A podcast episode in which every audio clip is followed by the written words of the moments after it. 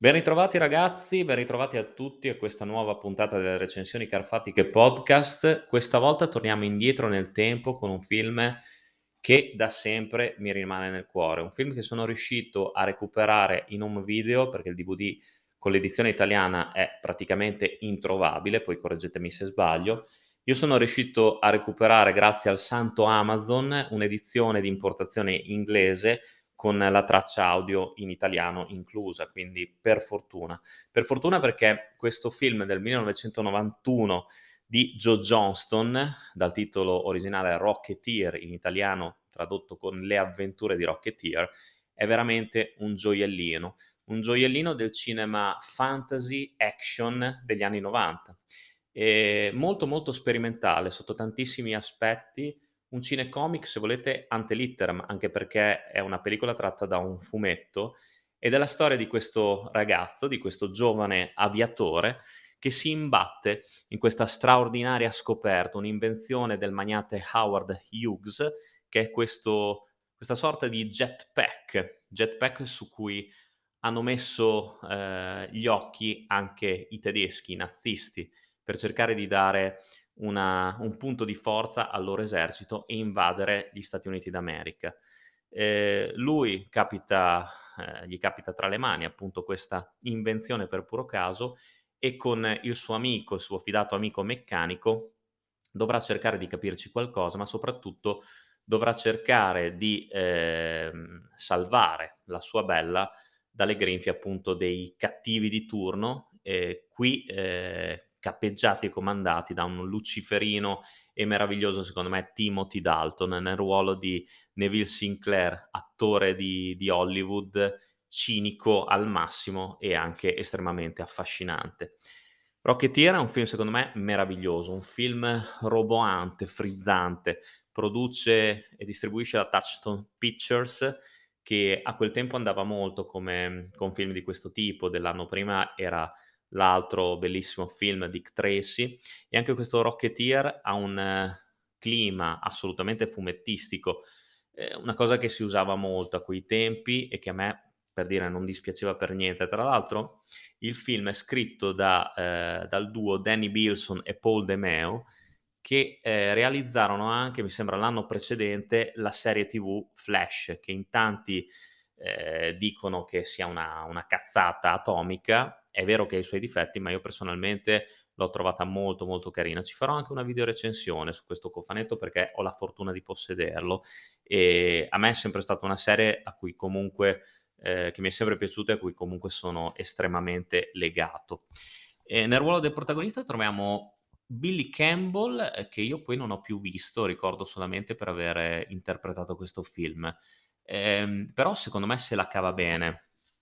nel ruolo appunto di questo aviatore sbruffone, insomma, che vuole partecipare al concorso nazionale di, avia- di aviazione per, per, vincerlo, questo Cliff Secord, che è fidanzato con la bellissima Jennifer Connelly. Qui ragazzi, Jennifer Connelly è bella, è stupenda in ogni inquadratura, cioè si rimane incantati, si resta ammaliati proprio dalla, dalla bellezza che emana e dalla dolcezza del suo viso e anche un certo, eh, un certo fattore di erotismo, ma è quell'erotismo che comunque eh, è misto alla dolcezza, quindi ti rimane ancora più impresso. Eh, c'è una ricostruzione della, della Los Angeles degli anni 30, degli anni 40 che secondo me è spettacolare, le scenografie sono qualcosa di eh, anche qui estremamente originale, pionieristico e veramente ben realizzato. Joe Johnston non è che sia eh, un regista eccelso, però sicuramente nel suo mestiere ha sempre saputo dare delle, delle ottime prove, secondo me, e questo Rocketeer è appunto uno di questi esempi. Di lui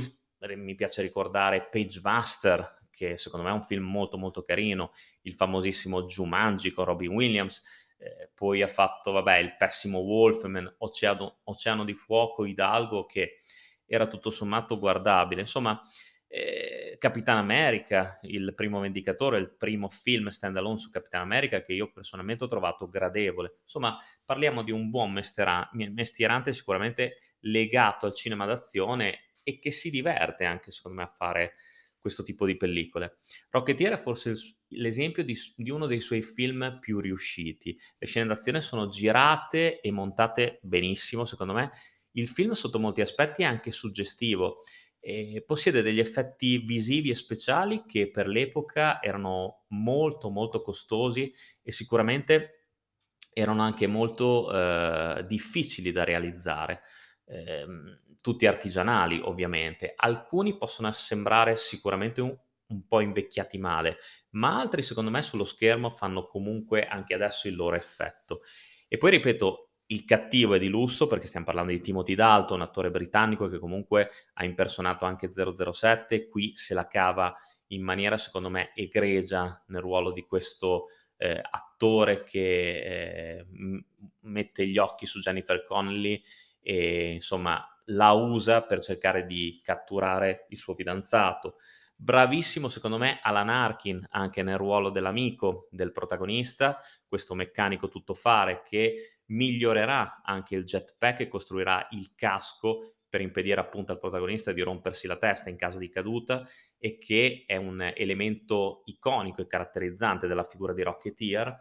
eh, un film sicuramente pieno appunto di azione, eh, un film adatto a tutti, sicuramente agli spettatori più adulti e anche a quelli più piccoli, un film che ha anche ironia e anche un, in un certo senso alcuni momenti drammatici perché comunque di gente ne muore, c'è questo anche cattivo, questo braccio destro di Timothy Dalton, eh, enorme, deforme, che ricorda molto i villain di Dick Tracy